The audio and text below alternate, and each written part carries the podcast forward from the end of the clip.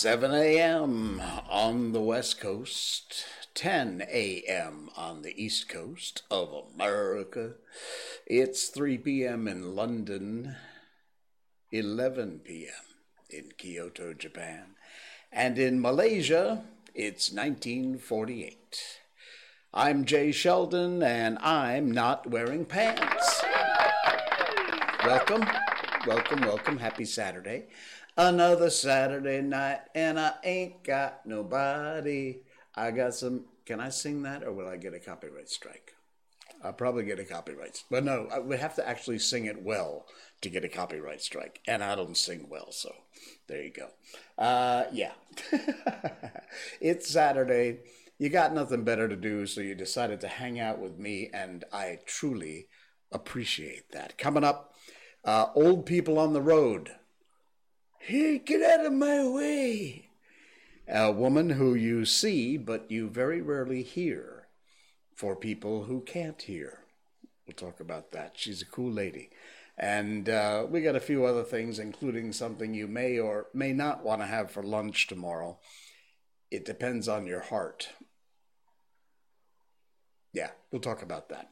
Okay, uh, we are live across Facebook Live, YouTube, uh, Twitch.tv, Jay Sheldon No Pants, and Rumble.com slash Jay Sheldon. Please subscribe to our Rumble channel over there, and uh, hello to our Rumble viewers tonight.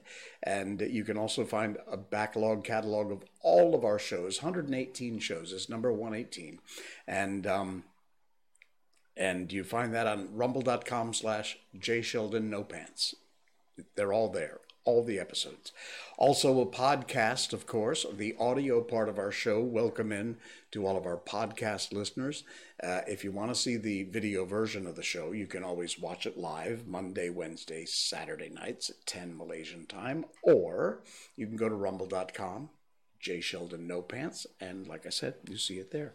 If you would like to help support the show, of course, we always welcome that, and thank you so much for, for your support at patreon.com slash Jay Sheldon. That's where you can go to uh, donate a, a small, tiny, itsy, teeny little bit of money to me to help support the show.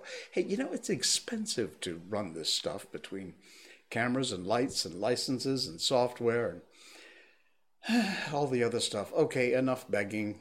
I don't beg. If you want to help, help. And thank you for that. Really, truly, truly appreciate it. All right. Um, oh, yeah, it's time. Miko update. Miko update. Oink. She's doing very well. Uh, as always, she's doing great. We found a tick today. She loves nothing better than hanging out in our yard. We have a big front yard and side yard at our place, so she loves the grass and hanging out and laying in the grass. She'll lay on her back with her feet in the air. But sadly, the yard comes with fleas and ticks. We do treatments for her. We use a tick shampoo and flea shampoo. And for the most part, we haven't had a problem. We did have a flea problem several, many months ago, but uh, nothing. It's working really well.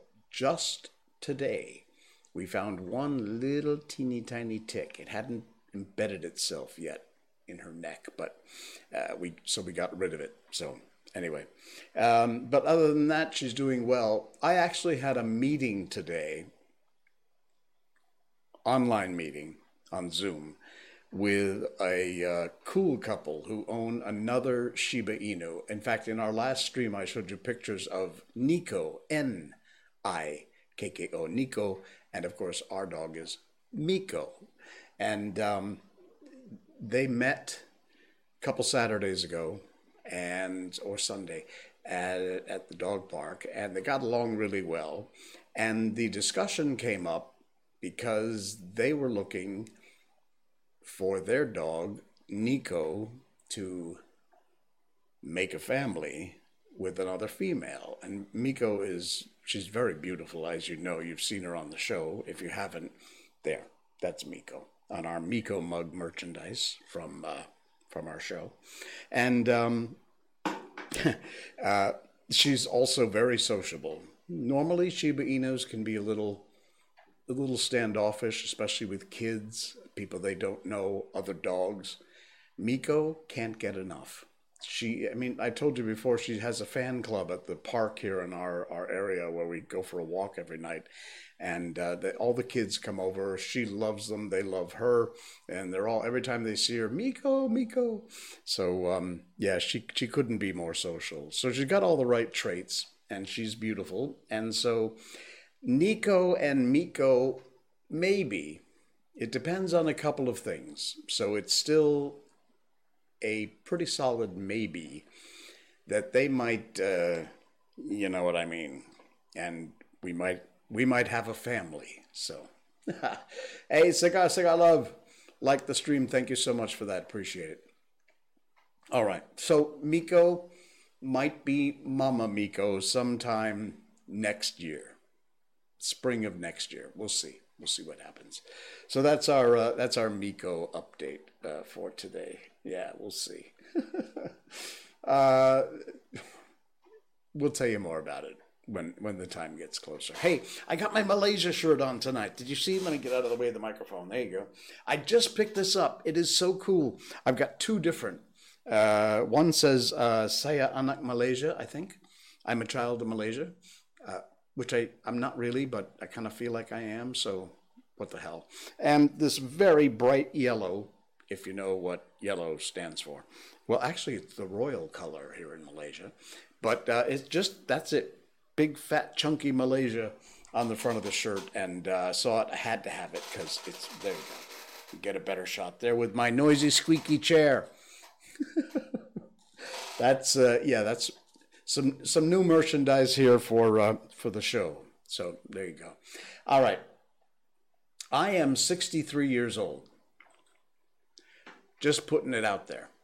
I still drive. I'm a very careful driver.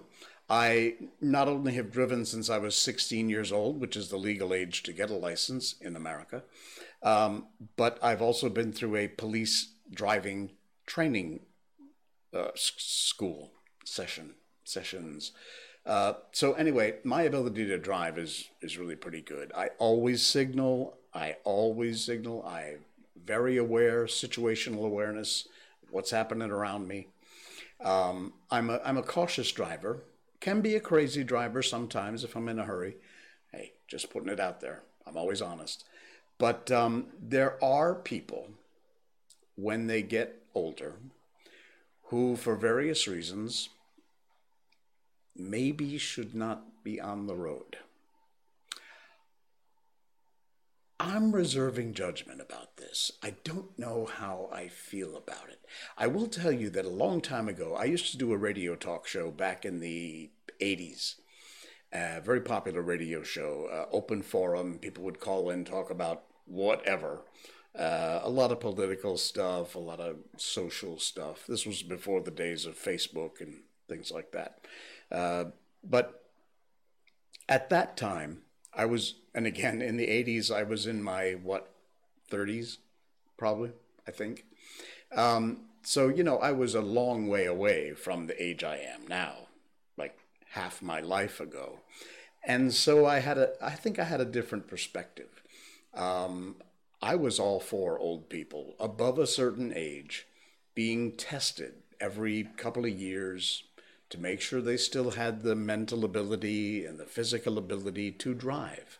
Because a lot of old people simply lose that ability as they get older for a variety of reasons physical, mental, um, their reaction time is slower. Well, the PDRM here in Malaysia, which stands for the Police Diraja Malaysia, uh, has today come out in the news You'll see the headlines here. The uh, links to these articles will be in my show notes. By the way, we started doing that. Every show beginning today will have show notes attached to it, and you can find the links to the stuff we talk about because we wanted to make sure we give proper hat tips and uh, clicks to the folks who we get this information from, like World of Buzz. Um, so the the headline from World of Buzz is PDRM, which is basically our police here in Malaysia, propose ability to drive assessment for senior citizens before they can renew their license. So currently, when you go to renew your license, you can choose how many years you renew it for. I always choose the longest because it's just a pain in the ass, and I, I just want to get it done once and then not be bothered for a long time. Um, but uh, the article goes on to say they've suggested the government needs to set a new requirement for senior citizens before they can renew their license. Federal Traffic Police uh, Chief Datuk Azizman Alias or Alias, I think it's Alias, uh, said the step is needed to ensure the safety of senior citizens themselves as well as other road users. We see cases, this is a quote from him, we see cases of driving against traffic becoming a trend, where there are also cases involving elderly people aged 60 to 70 and above. Uh, some seniors have forgetfulness or senility. Many cases of driving against traffic was simply because they took a wrong turn. So uh, they are suggesting that uh, they perhaps uh, get a note from their doctor and um, license renewal time, they would be a, a, limited amount, also a shorter period, like maybe once a year, something like that. That would be kind of a pain in the butt. But um, it's been a problem. Uh, you can still renew your license for five years. Uh, so they say that uh, someone who's 70 could drive without any assessment until they wind up being 75. Um, they suggest that the elderly group should be able to renew their licenses annually similar to a firearm license, so that they can be assessed uh, every year. Um, so yeah, that that discussion is underway. People are talking about the idea. Um, this related same story covered by the New Straits Times. Of course, the New Straits Times always tries to make you know more of a saga. So you see the headlines over there always more drama drama. Cops call for driving license for senior citizens to be restricted. So yeah uh, that's the new Straits Times for you. Um, let's see um, uh, basically the same story. Uh, reduce the number of accidents uh, on malaysian roads and uh, the health condition of motorists was a factor which contributed to accidents. Well is it is it? I went out and put a few terms into a search and found this, which is from the Ministry of Transportation uh, in Malaysia. They are the government transportation people.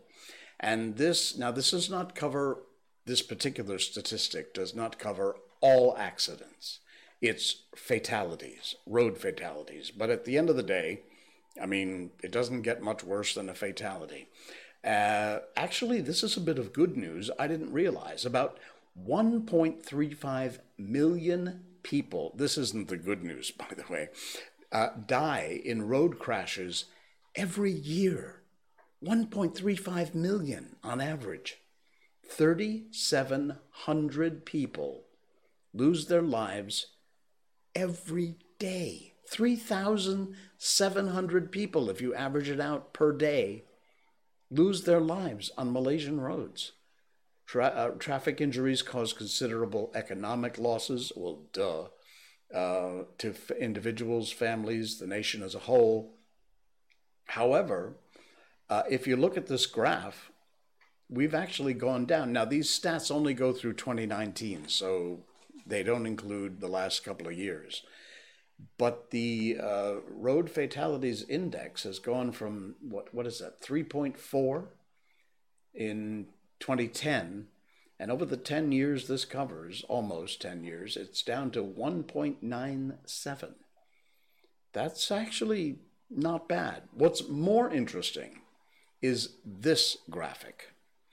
This is road fatalities, a same period of time, 2010 to 2019 take a look at where the big problem is. Yeah, right there.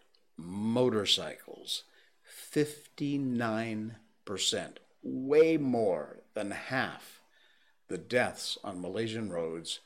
Frankly, no surprise, are from people driving motorcycles. Pedestrians, nine. What's well? What's the next one? Uh, what is this blue? I guess this is of vans, then pedestrians, Uh, bicycles of 3%, 9% pedestrian, uh, 4x4s, others 1%, goods, bus. Bus is quite low, very small. But you see these, yeah. So this, if you're looking to cut road fatalities, maybe the motorcyclists need to be checked for their driving habits once a year instead of once every five years. I mean, good on you drivers for the numbers going substantially down in the last 10 years. But this number here is what's scary.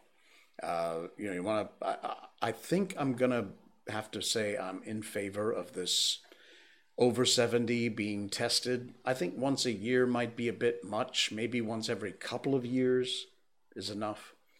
Um, I'm not so sure a note from the doctor because, frankly, around here you pay some money, you get a note from the doctor, big deal, whether it's true or not. Hey, look, just being honest. Sorry if I speak the truth. People don't like to hear that all the time. But, um, I mean, there are financial ways around this, so you know what I mean. Yeah, I'm talking about the stuff I'm not supposed to say, and I don't care because it's the truth. So, uh, just the idea, uh, again, not that this would totally solve the problem, but maybe some sort of quick, easy, non graft involved drive with a driving license inspector to make sure you still have what it takes to be able to drive on the road. That's not a bad idea. And maybe uh, once a year seems a bit much. I think maybe every couple of years is probably plenty good enough. But anyway, that's uh, that's what's been going on in the news lately as far as drivers are concerned. And uh, good to know the numbers are going down. Good to know the police are thinking about possibly doing something about it. I, I assume ultimately it would be up to either JPJ or the Transport Ministry to change the rules. Don't know. We'll see. See what happens. All right. Uh, got a good news story for you. I love this lady. We see her all the time. Hardly anybody knows who she is. I don't think anybody's probably um, heard her voice. But uh, this is the woman, the headline here says, rarely heard, but gives voices to VIPs. And when you see her picture, if you're in Malaysia, you will know instantly who this is. And that's her. Check it out. Yeah, you recognize her. Her name is Tan Lee Bee and uh, she is one of RTM, which is Radio Television Malaysia. It's our government watchdog garbage people that control all the media here. Um, yeah, free speech. okay. Um, anyway, uh, Tan Lee Bee. Let's let's stick with the good news, okay? Um, she was a, has been an RTM, uh, one of their most trusted uh, interpreters has covered countless political figures. She's been 35 years doing this interpretation. And you see her all the time. In fact, she'll show up right down here in the lower right hand corner of your screen when the prime minister is giving a speech. Uh, I think maybe coverage of parliament. I'm not so sure about parliament, probably. But, um, and this woman is an amazing sign language interpreter. This article is from freemalaysiatoday.com. So a tip of the hat from Free Malaysia Today. You'll find the link in our show notes. And uh, check it out. I'm not going to read the whole thing, but um, you have to hand it to Tan Lee Bee, the woman who's so often seen but never heard, yet gives voices to the news and to the high and mighty. Uh, she is that expressively personality, expressive personality in the lower right hand corner of your TV screen with the flurry of movements interpreting some of the most important speeches for the benefit of the hearing impaired. At 35 years with the national broadcaster, she has become synonymous with sign language. Um, strangely enough, she is quoted here as saying she never took formal training before she began her career. I had a housemate once back in the Florida Keys and uh, he was a, a trained uh, sign language expert, and it was amazing. He tried to teach me. I learned a few dirty words in sign language. I learned you know, basically thank you, uh, or or or thank you, whatever it is. I forget. It's been too many years.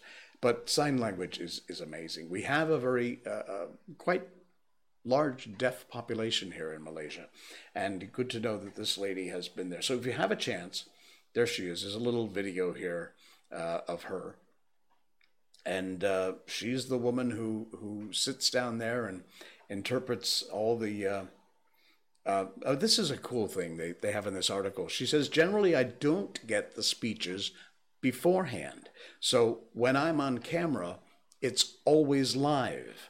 And some ministers are much harder to interpret than others.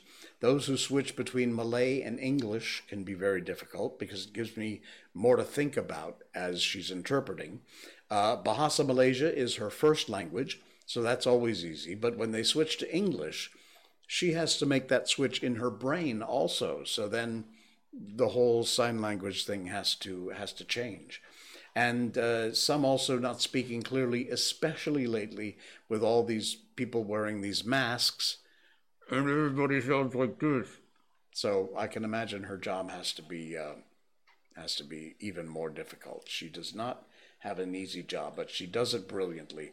And uh, hats off, tip of the hat to um, Tan Lee Bee, our favorite Malaysian interpreter.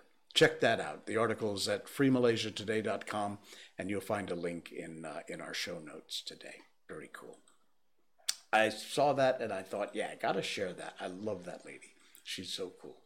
Hey, do you ever say that's not my job?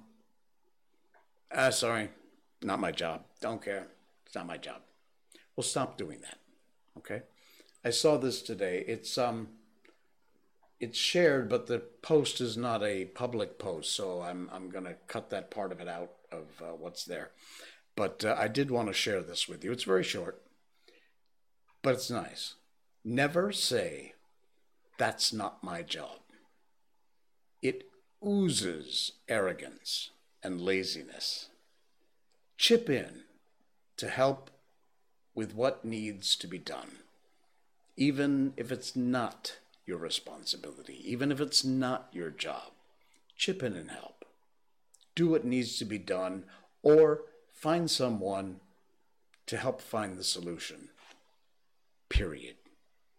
Even, and this is important, I say it all the time, even when nobody's watching. It's not my job. Take that out of your vocabulary, would you? Seriously. Well put. Well said. Glad somebody shared that. Uh, what else have we got going on here? Oh, uh, I'm sure Damien would not mind, but because his post is a friends only post, I'm going to clip that part of it out once again and I'll show you the picture um, oh man. If you're listening to the podcast, sorry, uh, go to rumble.com at about the 20 minute mark, 23 minutes. You can check out the picture, uh, rumble.com slash J Sheldon No Pants. Um, I've seen this before, but this one looks really yummy. I've said I would try this. I would absolutely try this. It is a burger with what looks like three burgers, each slice covered in cheese, topped with bacon, and then the bun is a glazed donut. Yeah. This is a heart attack waiting to happen, folks. oh my God. So, anyway, my friend Damien says, Yeah, but it's beef and wheat, a little sugar, dairy products. That made me think of something. We always talk about eating healthy, eating better, eating well, maybe not eating something like this. Can you imagine the cholesterol in this thing? Anyway, anyway, here's my thought. Pizza is almost the perfect food. You know the food groups or the food pyramid where you have to have so much of this, so much of that, so much of this? You think about it. pizza has bread, wheat, dairy products, cheese. If you decide to, whatever toppings you put on, it's got vegetables, it's got meat, it's got tomatoes, that's a vegetable or a fruit technically. So when you think about pizza, the first thing you say is, ah, junk food, junk food. But honestly, oh, and, and it's baked, it's not fried. Another healthier way of cooking something. So at the end of the day, okay, a little greasy maybe, depends on what pizza place you go to. But at the end of the day, I've always had this thought pizza really is kind of a all around balanced diet. No, no, no, I'm serious. Think about it. Think about what's in a pizza. Now, if you use crap ingredients and you buy from one of the franchise junk pizza places, you're getting crap. Likely the meat and the cheese aren't even real meat and cheese, who knows. But if you buy from your local pizzeria, most of the time, they've cut up those vegetables by hand from the farmer's market. The cheese is actually cheese. The meat is really meat. And the dough is made from, you know, fresh made dough. So if you really think hard about it, pizza ain't all that bad for you. I'm not being paid to promote pizza. I'm just saying this photograph of the glazed donut bun burgers with cheese made me think about my pizza theory. Think about it, huh? I'm I, am i am probably not wrong. I'm I'm often wrong, but I don't think I'm I'm wrong on this. I think I'll have pizza tomorrow night. Good idea. okay, excuse me. Unbelievable. Okay. Uh, we're hey, we're still going strong over on Rumble. That's good. I know the backup on the uh, delay, the lag for Rumble is um is is a little wonky, but um, so far we're doing okay. So cool. All right, what else we got going on? Oh, we have our book. Yes. Um, we need to. Where do we go? Here we go. There. All right. Um, if you don't know already, we've done 118 shows for I'm Not Wearing Pants. And um, at the end of every stream, almost every single one, with a, one or two exceptions, I know our 50th uh, show, we had my brother Michael on live from New Jersey, and we did not do a, a, a book chapter then. But um, for every show, we have, uh, from the beginning, we've done uh, a classic book. They come to us from the Gutenberg Project, gutenberg.org. They're all free. They're in the public domain, which allows me to do a public performance of them by reading them here. And we've done The Wonderful Wizard of Oz, The Little Prince, Peter Pan, uh, Velveteen Rabbit, uh, Alice in Wonderland. Currently, we are doing Orson Welles' The War of the World. This is the original book. Often the movies and other editions are not as not the same. Uh, this that we the ones that we read are the original publications. This one from 1897, The War of the Worlds. Um, so we've been making our way through. We're up to chapter 13 tonight. And uh, just before we get into that, I'll do one last plug to remind you to help support the show at patreon.com slash jsheldon. And uh, thank you for those of you who will check us out and uh, and do that. I really appreciate your help. Um, okay, let's uh, move on and up and go to chapter 13. This is a long chapter. We might break it into two segments. Let's see how it goes. So, chapter 13 of H.G. Wells' The War of the Worlds.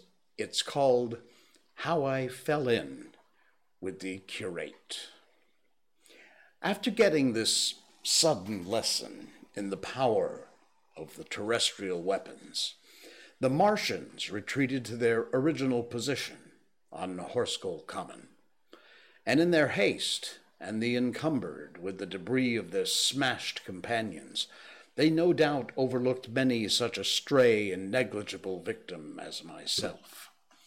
Had they left their comrade and pushed on forthwith, there was nothing at all that time between them and London but batteries of twelve pounder guns, and they would have certainly have reached the capital in advance of the tidings of their approach, as sudden, dreadful, and destructive their advent would have been as the earthquake that destroyed Lisbon a century ago.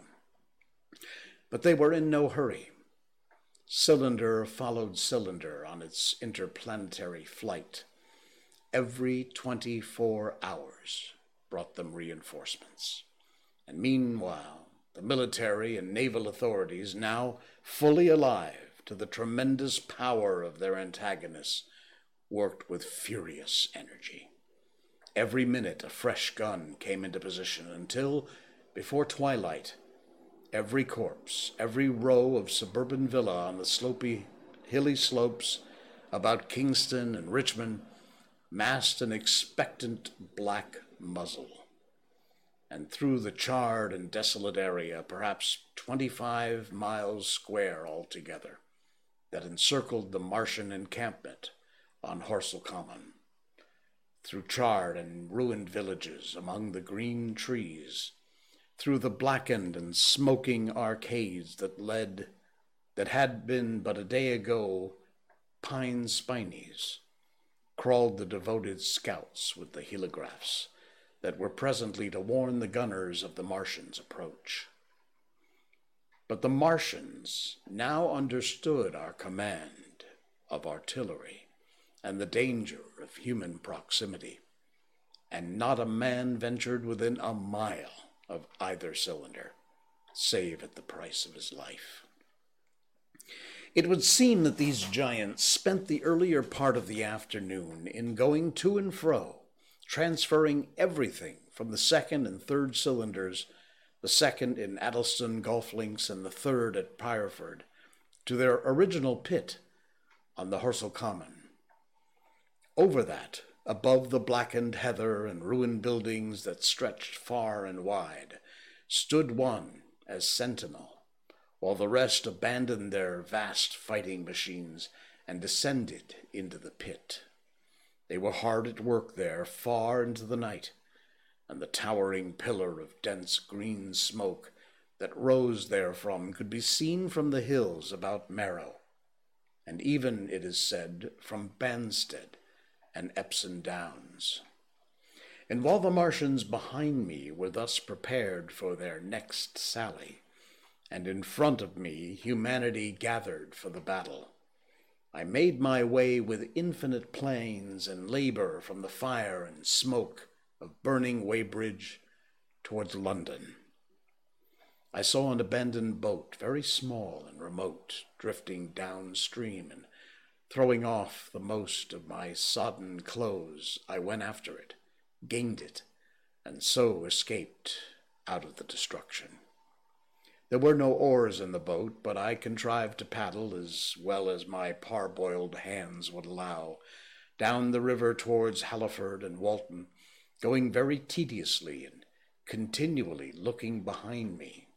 As you may well understand, I followed the river because I considered that water gave me my best chance of escape should the giants return.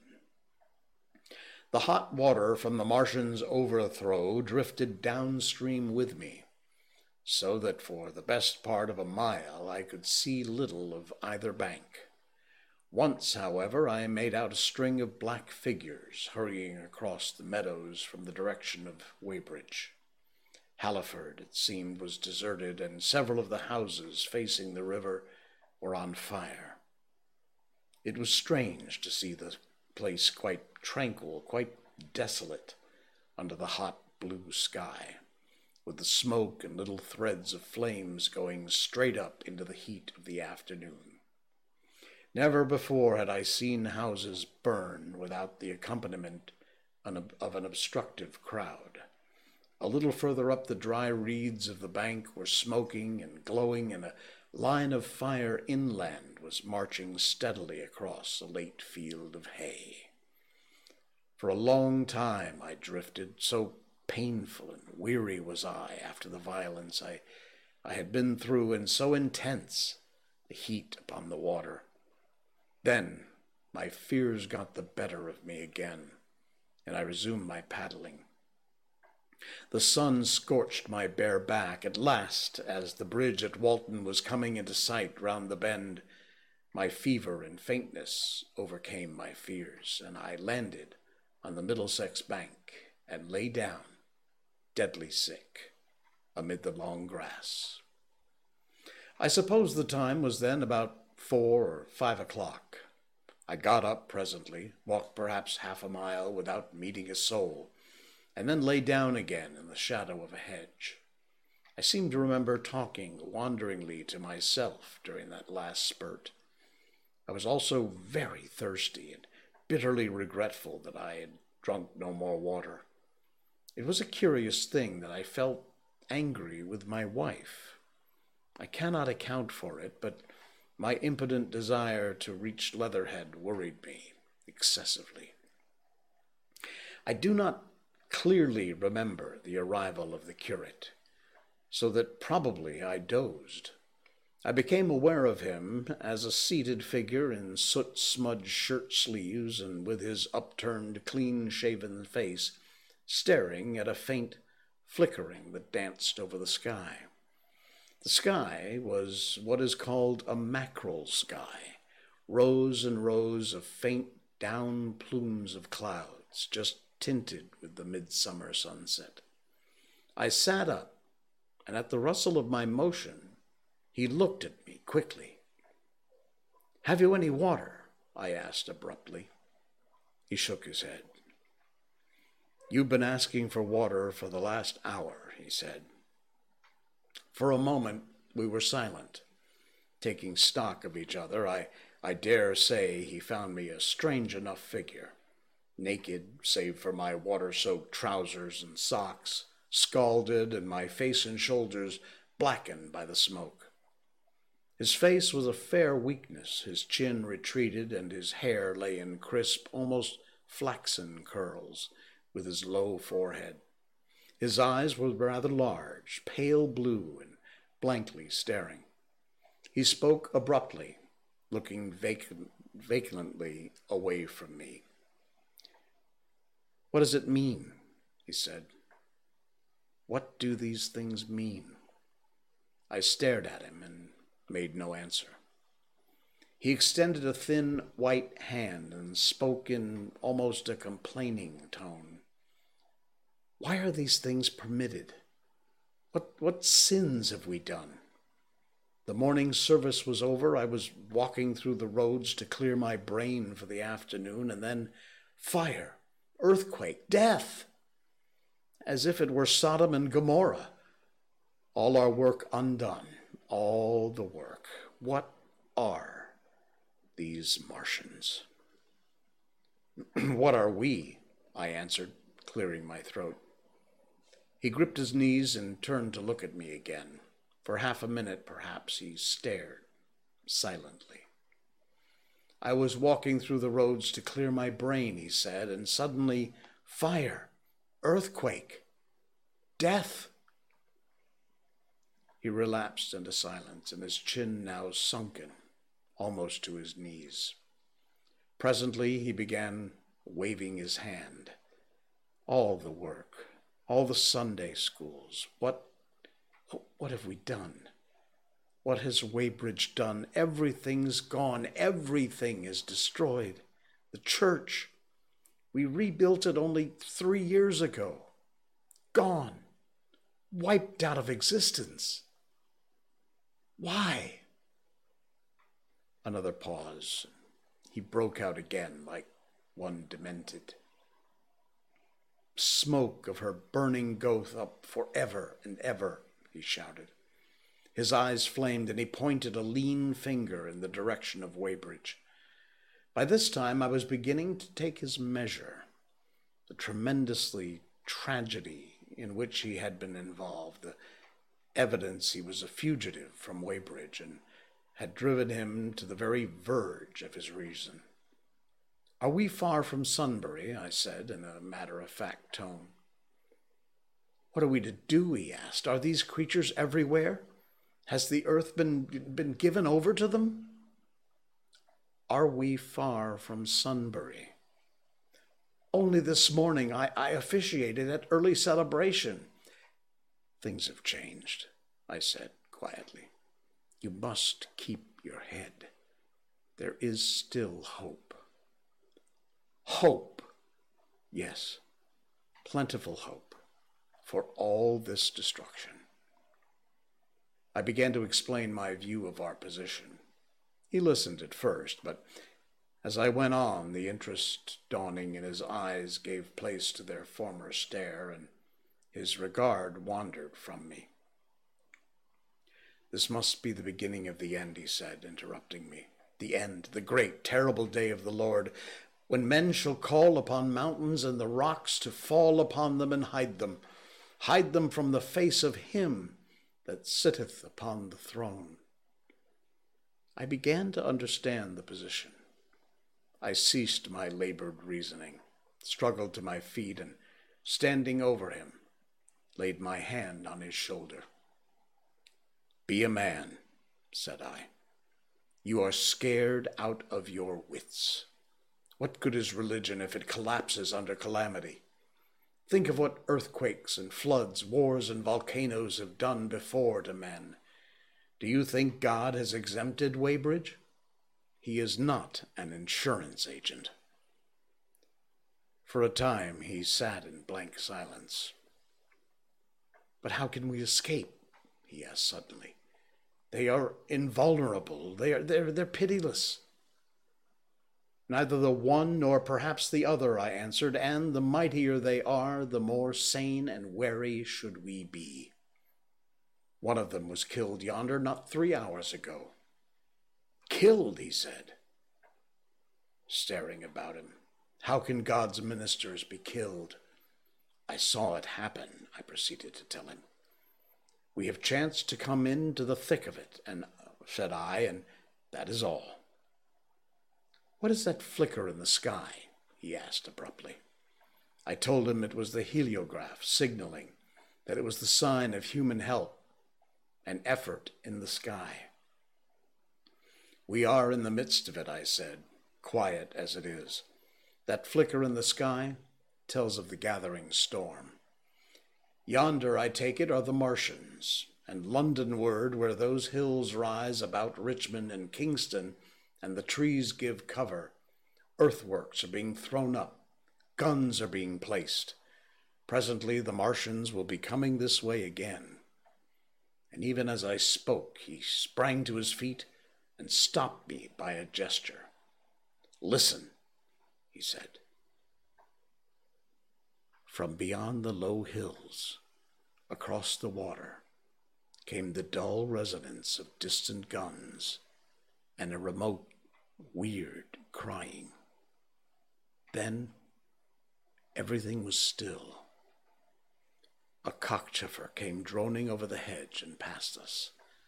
High in the west, the crescent moon hung faint and pale above the smoke of Weybridge and Shepperton and the hot, still splendor of the sunset. We'd better follow this path, I said, northward. And that's chapter 13. On our next stream Monday night, We'll move on to chapter 14, which is called simply In London. Wow. now that's an interesting chapter with the vicar. My goodness. All right, friends. cool. Uh, that's going to do it for tonight. Another Saturday night, and I uh, hope you enjoyed uh, all of our little mishmash of news and funniness and weirdos and the good people, and of course our our book. I will see you on uh, on Monday at ten Malaysian time. Don't forget patreon.com slash jsheldon if you'd like to help support the show. We appreciate that. And uh, I'll see you again. Uh, see you again Monday. Until then, I'm Jay Sheldon. I'm not wearing pants. And thanks for listening. Good night, everybody.